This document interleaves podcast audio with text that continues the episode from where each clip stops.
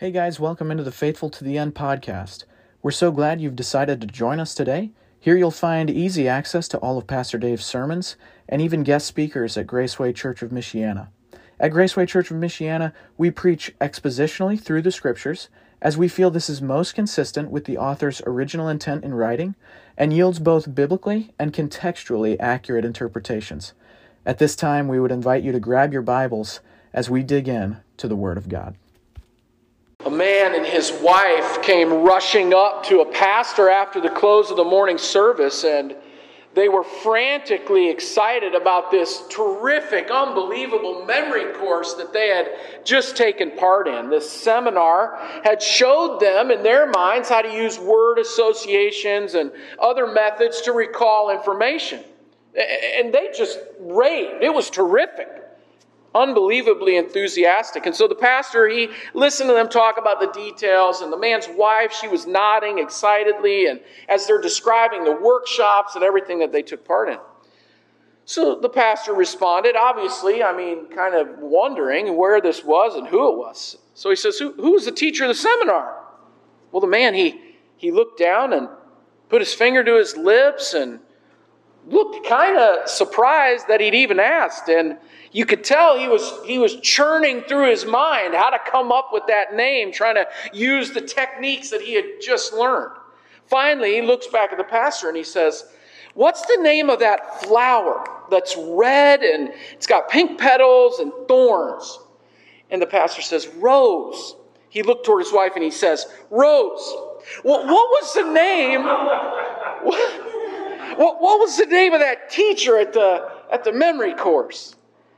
uh, oftentimes our methods fail, don't they? Oftentimes our methods fall short. Even our methods that we try to employ for living the Christian life, right?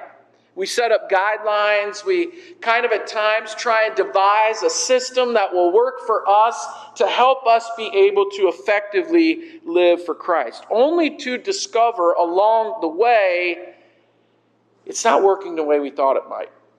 It, it, it's not coming together. It's not producing what we hoped ultimately it would produce. And the reality is, we need the truth, but we also need God's design for living the truth. God has a plan. God's already laid out that plan. Our responsibility is to follow that plan.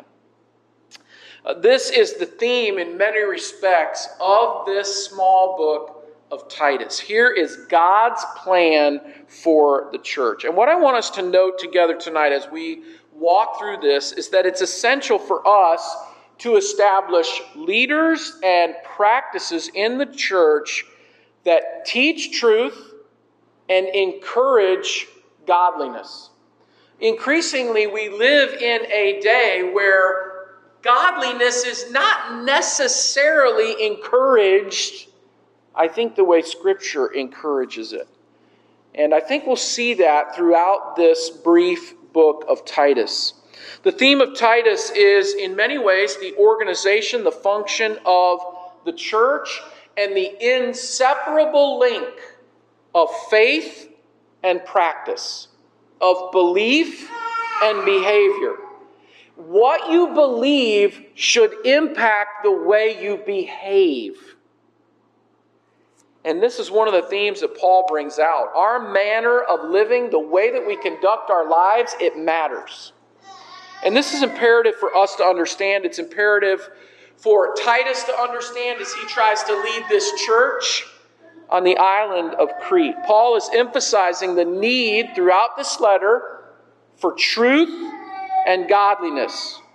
The reality that the orthodoxy of our belief, the fundamental foundational truths that we hold, they are supposed to change the way that we live.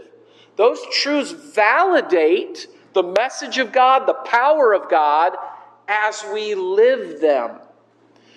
And, folks, many times in truth, if we are honest, we don't validate the truth of God by the way that we live. In reality, sometimes we invalidate it, right? We, we, we make it seem as if it's not the case because of our fears at times, because of our struggles at times, the way we respond, even the way that we respond at times to one another. So, part of this message is what we believe must impact the way we behave, the way that we live. Obviously, the author of this very brief epistle is Paul. The recipient of the letter is Titus, this pastor at Crete. And Titus, this book likely would have been written about the same time as First Timothy. Likely, Paul sits down to write Timothy, who's pastoring the church at Ephesus and then sits down and says, you know what, Titus probably needs some of this same direction, though specifically um, directed towards the, the place where he's ministering Crete. And so some of these things are, are different. Again, the, the time frame about the mid 60s, Paul is writing to Titus. He offers his purpose in verse 5, and it's fairly straightforward. Set everything in order. And we'll talk more about what that means in a minute. And the second part of setting everything in order is to appoint elders, is to appoint pastors. Remember, elder, pastor, same word. Those are synonymous terms. So he says, appoint pastors for the congregations of Crete. And this is vital because of the influence and the danger of false teachers. Again, Paul's going to address that. Verses 10 through 16 of chapter 1, it's all an address to false, about false teachers. Why?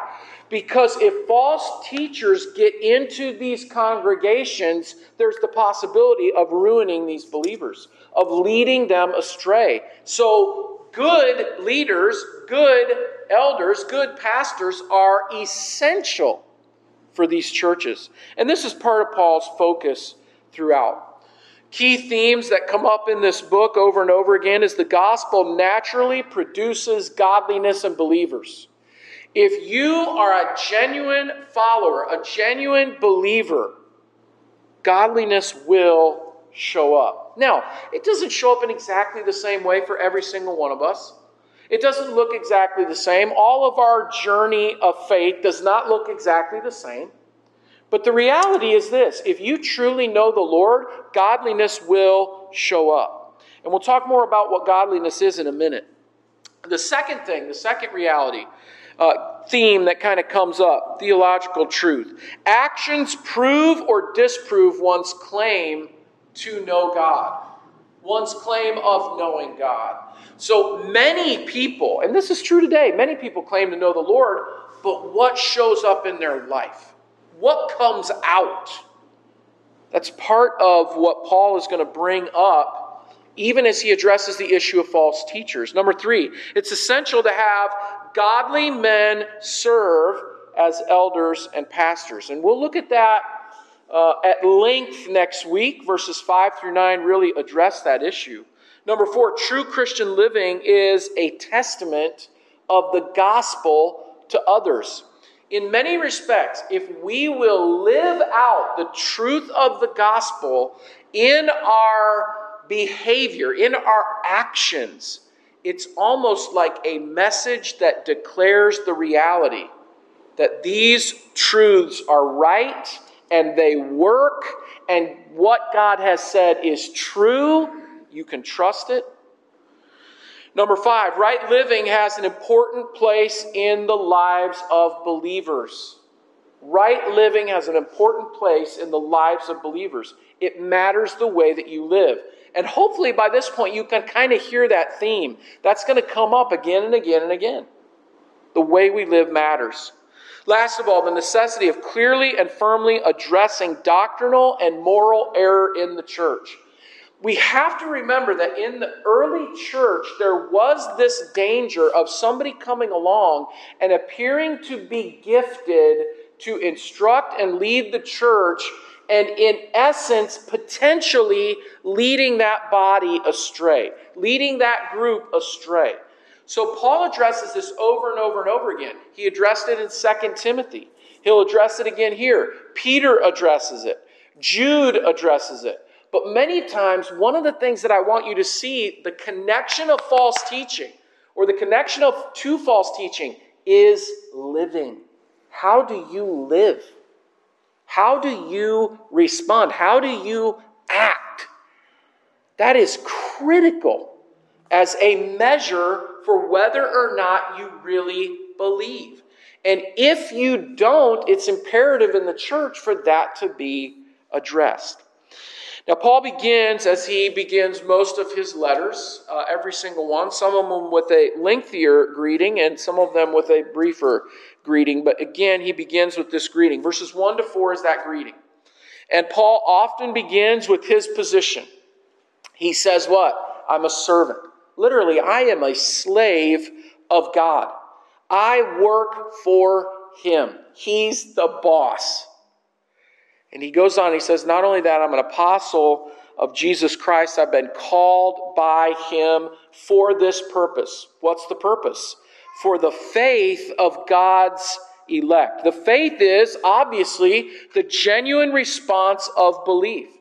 God's elect are simply those who have been, they are, or will be joined to Christ by faith. That is what Paul is describing here. The faith of the elect are those who have been joined to him because they believe. This is his statement. He goes on, though, and he says, and their knowledge of the truth that leads to godliness. So, Paul is in essence stating his purpose as a minister. He says, I'm a servant, I'm an apostle, this is my goal. My goal is to work for the faith of those who have believed, to strengthen that. How is that faith going to be strengthened? Through their knowledge of the truth that ultimately will lead them to greater godliness. So, their knowledge of the truth is obviously their knowledge of God, their knowledge of the truth of the gospel, and all that they have because of Christ. And, and one of the things that's important for us to understand is sometimes we can think in our minds, how many times are we going to talk about Jesus and his work and his sacrifice on our behalf? But, folks, if you think about it, think about the message of Hebrews. When does the preacher leave that theme? He doesn't. And literally, from chapter 4 all the way to the middle of chapter 10, he is telling us Jesus is your great high priest. And look at all that he's accomplished for you. His self sacrifice is sufficient to pay the penalty for all your sins, and not only for all your sins, but for all the sins of all those who have gone before you, and all the sins of all those who will come after you. Jesus is sufficient, right? So think about that message. And part of what we need to understand, and, and kind of in at least in my thinking, kind of blows my mind. That warning, if you remember in chapter 6 of Hebrews, remember what he says? He literally says, You are mature enough to understand these things, but you don't because you're not acting like you're mature. And then he gives that really hard warning you, you, you better wake up and grab this. This is that important. And what is the this? Chapter 7 to middle of chapter 10. It's this fleshing out of Jesus as our great high priest. And as we approach that, I don't know about you, but I'm thinking in my mind, really, that's, that's the most important thing? That's what the preacher's telling us. Yeah. For you to grasp this, it's that important. And you know what? It's a sign of maturity that you increasingly understand what Jesus has accomplished for you through his death on the cross, through his resurrection, through his exaltation, through his taking his seat at the right hand of God. So that message, that knowledge is supposed to help us grow in godliness. Now, what is godliness? What is godliness? Now, for some of us, godliness and holiness, we can kind of combine those two terms and think of them together. But in some respects, they are not. Godliness is simply our view of, or, or even uh, more importantly, our right response to God. That's it. How do you view God? And eh, listen, if we're not careful, even as believers who know the Lord, Monday through Saturday, we can walk through our day in a very ungodly manner, right? Because we don't consider Him. You can go through your entire day, get busy, do the things you need to do, uh, fulfill your responsibilities at work, fulfill your responsibilities at home, right? Maybe, maybe even help someone in the neighborhood and do all of it in an ungodly manner because you don't think about God at all. You don't consider at all your response to God. Part of the motivation for Paul is that people of faith, believers, would grow in their knowledge and increase in godliness, their view and response to God. Are we growing in that? Are you growing in your view and response to God. We should. As we engage the Word, that's what should happen. My view of Him should change. Even as we talked about a couple of weeks ago, the Word of God has the capacity to transform us like that. If you remember 2 Timothy, you remember the process? Teaching. Truly, for you and I to change, what do we need? We need instruction, we need the Word. That doesn't just mean here, that means personally. You personally need the word Monday through Saturday. Do you engage the word personally? Do you spend time personally in the word? By God's grace, we should. I hope that you do. As you do, God will grow you in his image, right? But that time in the word, that's instruction, that's teaching, that leads to reproof. That leads to you seeing, you know what? I don't think about God that way, or I don't engage God that way, or I don't respond to God that way. But I should. That's reproof. Correction is, I know that I'm not responding the way I'm supposed to. God, give me grace to change. Give me grace to respond the way I'm supposed to respond, right? And then the last step is training in righteousness. That's the word we talked about this morning. This process of training. It's literally the idea is child training. Uh, for all of you that have had children, how many times do you ch- tell a child something? Once and they get it. I, I remember one time hearing a speaker stand in a pulpit and say, I told my child this one time. Don't you ever, ever, ever, ever, ever do that again. I went home and I, I quoted exactly what he said. I said the same words. I said, Don't you, I quoted all of it, the whole thing. And my child looked at me and literally went and did what I said. I said, I did something wrong. I mean, uh, some, something went horribly wrong. How did he get that and I don't get that? Because that's not true. That's not child training. That, that, that was an evangelistically speaking. That's exactly what that was. Because that's not how it works. Child training is over and over and over and over again. Listen to me. That's exactly what God's doing with you and me. And He does it through the Word. Teaching, reproof, correcting process begins again. We keep going with the process. That's exactly Paul's point here. You and I grow in our godliness as we grow in our knowledge of who He is. It increases our faith, it grows our faith, it strengthens our faith. That's exactly what God is doing through the Word, through faithful servants like Paul. Look what he says in verse 2. He goes on, in the hope of eternal life that God, who cannot lie, promised before time began. So the knowledge is going to increase and it's going to lead to godliness. Godliness in what? In this hope. This hope of eternal life.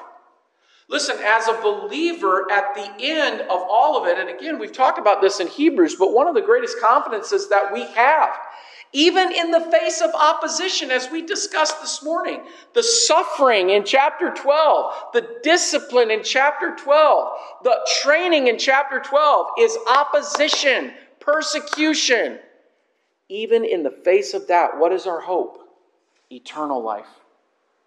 There is coming a day where we will not be here. We will be with the Lord forever. That's our hope and we grow in our knowledge and in our godliness toward that hope, anticipating that reality. And here's, here's the truth as Paul lays this out. He says, Listen, this is something God has promised to you. And remember, God can't lie. He's not going to deceive you. Listen, if He says it, it will happen. Mark it down. It's done. Do we live like that? Do we live with that hope in our minds? He concludes in the end, he promised this before time began. This was the agreement from the beginning.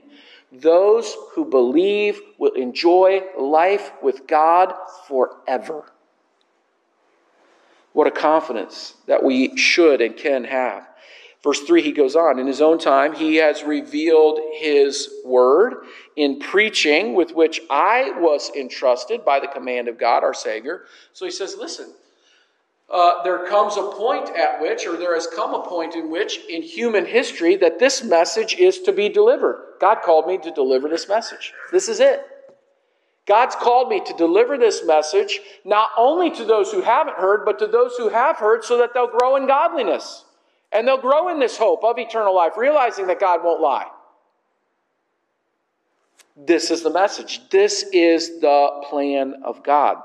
And in His divine time, God revealed His word, His plan, through preaching the truths of the gospel. And Paul obviously has been entrusted with that. And so now he transitions in verse 4 to his audience, Timothy, or excuse me, Titus, uh, his other true son in our common faith. And he gives those two words, two words that we've looked at over and over and over and over and over again. If you look at Paul's epistles carefully, everyone begins and ends with grace and peace. Everyone. Some include grace, mercy, and peace, right? But they all end, end with, begin and end with grace and peace. And the reason is this. For Paul, grace is this one word summary of God's saving act. It stresses the reality of salvation as this free gift, but it also describes the source of strength that is available to you for everything that you are called to do as a believer. The godliness that the Lord wants you to grow in, He gives you grace to do it. He will give you strength to grow. So, grace for Paul is a key. And more than in other epistles, when we get to chapter 2, Paul's actually going to lay out, kind of flesh out for us what grace accomplishes. He says, grace actually trains you. Again, that's the same word that we looked at this morning.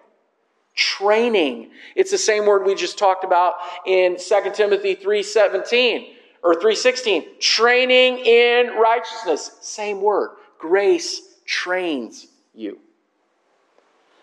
That's why grace is so significant. And that's why Paul addresses every letter, beginning and end, with grace. But not only with grace, with peace. Why? Because for the first time, for you as a human being, because of Jesus, you can be at peace with God. Formerly, as Paul reminds us in Romans, you and I are the enemy of God. Our sin sets us at opposition with Him. We do not, we cannot have a relationship with Him. We are enemies. But through Jesus, you and I can be at peace. What a gift. We can be reconciled to, to God through Jesus. And all of this, all of this is encapsulated in both the name of the Father, God, the Father, and the Son, Jesus. And then Paul moves now in verse 5 to his purpose. Paul's assignment to Titus is it fits a larger pattern that Paul used throughout the book of Acts. Uh, and we'll look at this pattern later on, but kind of a threefold pattern that Paul would use in his ministry. The first thing that he would do is he would go into a city and he would preach the gospel, and converts uh, would be made through that preaching. Now, what is fascinating, if you look at the pattern, Paul would often go to the synagogue. Why? Paul did not go open air preaching. It's not that that's bad or good, but that's not what Paul did. Paul went to the place where he knew people were interested in religion. Paul went to the place where he knew people had ears to hear the truth of God. And so he would go into the synagogue. Paul, as a teacher, potentially by some uh, that were in the synagogue, Paul may have been recognized. In some respects, Paul may have been famous in Israel in the sense that he was taught by the great Gamaliel. Right? He, he had quite a, quite a history. He had quite an educational background, and so at times he may have been recognized. And in that place, Paul would declare the truth of the gospel.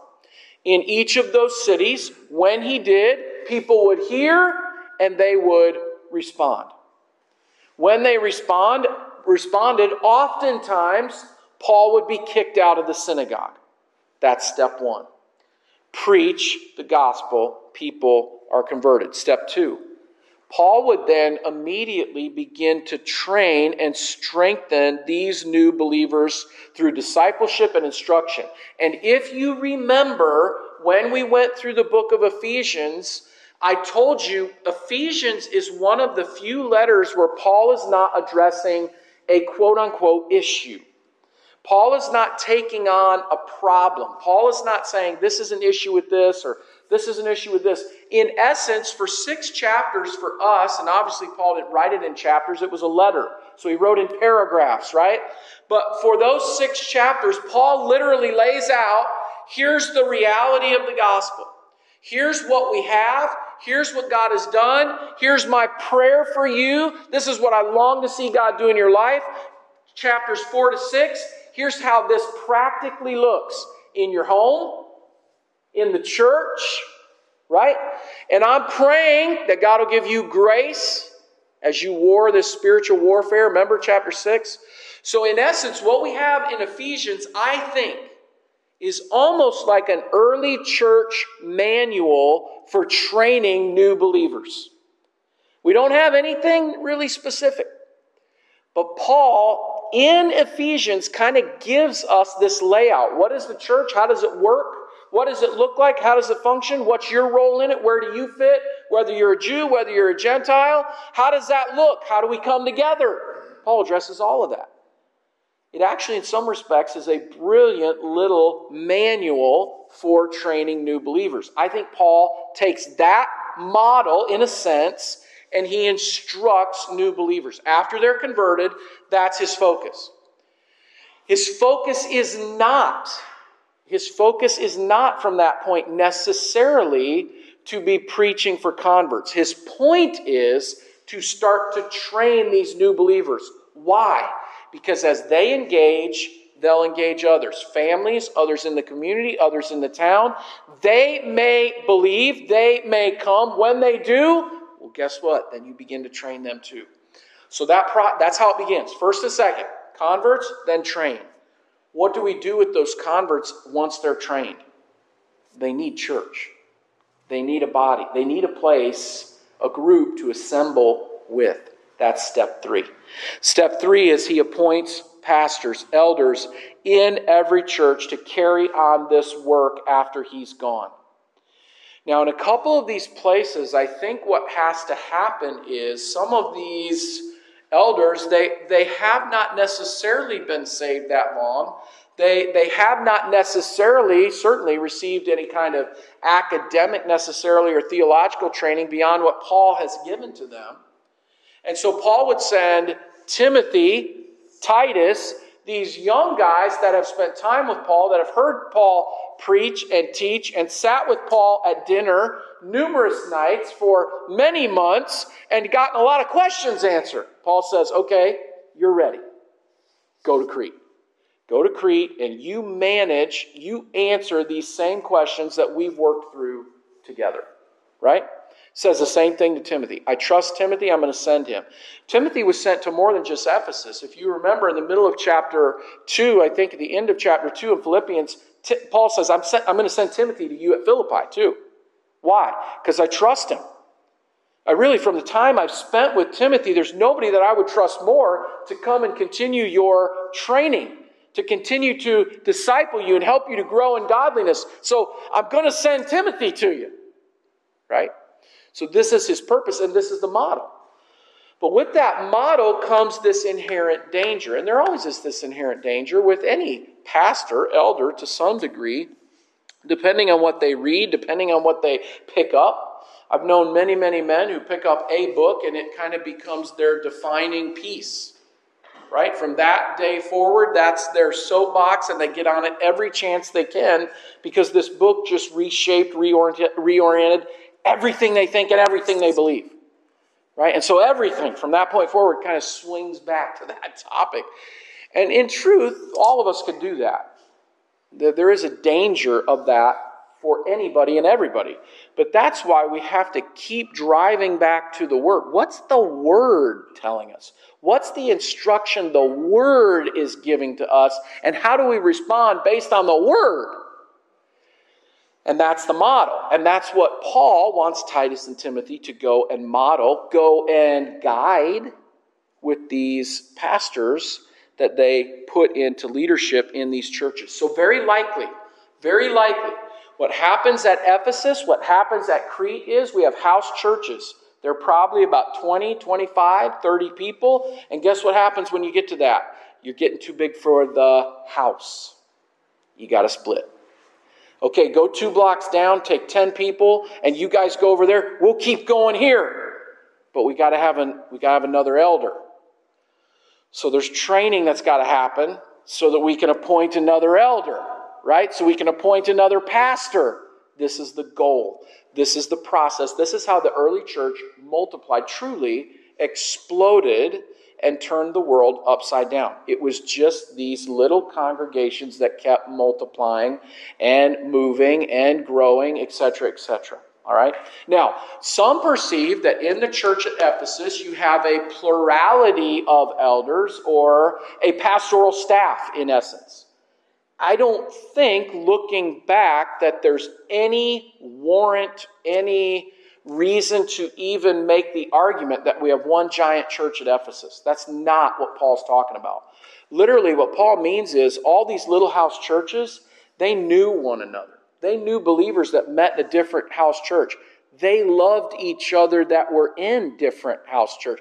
There wasn't this competition, right? I wasn't trying to get people from that house church to come to mine. No, it didn't work that way. These folks worked in cooperation with one another. But part of that was for Timothy, Titus, to, in essence, manage, oversee these individual pastors, shepherds, so that they didn't lead that small group astray, which could be a possibility, which is why Paul warns over and over again against false teachers, right? Okay, so Paul's instruction first set things in order. I think what he is addressing is the third step. We need to kind of formalize the group of converts and we need to start appointing elders.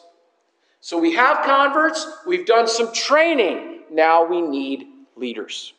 We need to be able to set them up. And those are the instructions I think that Paul is giving to Titus as he goes to this church at Crete. So, a significant part of setting this church right, of putting it in order, is to establish godly leaders that can help guide these believers, these house churches that make up the larger church of Crete.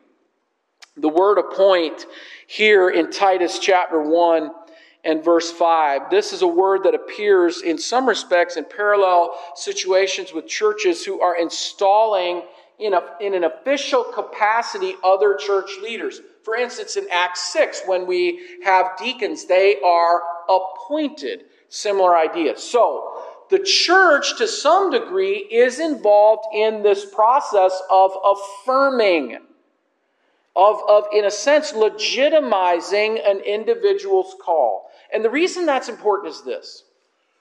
Uh, down through history, if we're not careful, you can almost create a pastoral good old boys network. And what happens with that is you have a guy who says, I'm called, and the church, right, the people who sit in the pew and have to endure him prattling on, right? They, they would not affirm that because it, it's torture. It, it truly, he's not gifted to explain the words of God to God's people. But the people, because of the good old boys network, what, do, what can they really say? He goes through ordination, he's affirmed in that, he stands in front of the congregation, and what are they going to say? Is somebody in the congregation going to jump up and say, please, no, don't do that to us? No, probably not. But that is why in the early church there is this affirmation. The church is saying, this guy is gifted. Many, many years ago, there was a pastor in Texas. The, the church's pastor resigned, left, and this guy was just a gifted teacher. And so the church had a meeting to decide who should be the pastor. One, one of the older gentlemen in the congregation stood up and said, That guy, that guy should be our pastor. Well, he was a lawyer at the time. He said, No, no, no, no. I have a job. I, I, I can't be the pastor. I don't want to be the pastor. And somebody seconded the motion. They said, No, yeah, we agree. He should be. Right? And so the church is discussing it, and he's sitting there saying, I, I, I can't be the pastor. I don't want, I, I, I have a job. The church collectively affirmed you are gifted and should be our pastor. So he said, Okay, I'll, think about it, I'll, I'll pray about it. Well, God affirmed what the church had already said, right? You're, you're gifted, you should be. And he actually became a renowned pastor a hundred years ago. Why? Because the church said, that guy, he, he's got the gift. That's where the church comes in. So the church is involved in this, and that's even where the idea of a congregational model of, of um, rule comes in. The church is affirming this. Now, it's not necessarily that the church is identifying. Paul did not say to Titus, go to Crete and make sure they pick out the right guys. He didn't say that. He said, train the right guys. And once you train them, what will the church do? They'll affirm, yes, yes, that's, that's the right guy, right? Because when he explains God's word, it makes sense, and we understand what we're supposed to do, and we understand how we're supposed to do it, and the way that it's supposed to change the, our lives.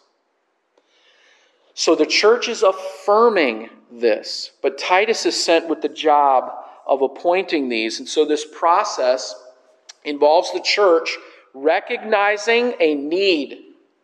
We have a need. Number two, the church leadership then calls on the congregation to recognize and select candidates. We have a need. Who can help with that need? Well, the church is involved in saying, hey, this guy could help. This guy's gifted. Number three, the church then leadership prays and they lay hands on candidates to install them. And to some extent, I think once that training is done, that's part of the process. Part of the process is to make certain that those who are selected truly are ready. But the purpose for Titus is to go and install qualified leaders that can truly lead in this critical moment of the church when they could be led astray by false teaching. Go and set up leaders that can guide the church. So, hopefully, you can see as we walk through that. It's essential for us to establish leaders and practices in the church that teach truth and encourage godliness. That's the role of the shepherd. That's the role of the pastor. That's the role of the elder is to teach truth that helps lead to godliness. Many years ago now, some of you may uh, know this name. I think you pronounce it Thomas Moynihan. He was the founder, president, chief executive officer of Domino's Pizza. Now, whatever your impression of Domino's may be, during his tenure, uh, it grew rapidly. From 1970 to 1985, Domino's grew from this small, debt ridden little pizza chain to the second largest pizza company in America, with sales at one point in 1985, sales over $1 billion. That's a lot of ch- dough and a lot of cheese and a lot of pepperoni. You know what I mean? In 1985, a billion? That's a lot. When he was asked to account for this really phenomenal growth of the company, he said, I programmed everything in the company for growth. And they said, Well, well how, how, do you, how do you program everything for growth? How do you plan everything for growth? He said, Every day we develop people. The key to growth is developing people. Now, get this, he's a pizza company. He said, It's not special cheese, it's not a tasty crust, it's not fast delivery schedules, it's people. Develop people. People are the key to effective leadership. And that's still true. It's always been true, it will always be true. So, how are we, how are you developing for the ministry? Folks, many times we hear a story like that, we think, man, that is amazing. Wouldn't you love your business to do that? Folks, listen to me. That's the way the church is supposed to function. Are we, will we function like that? By God's grace, by God's grace, we can. By God's grace, we can.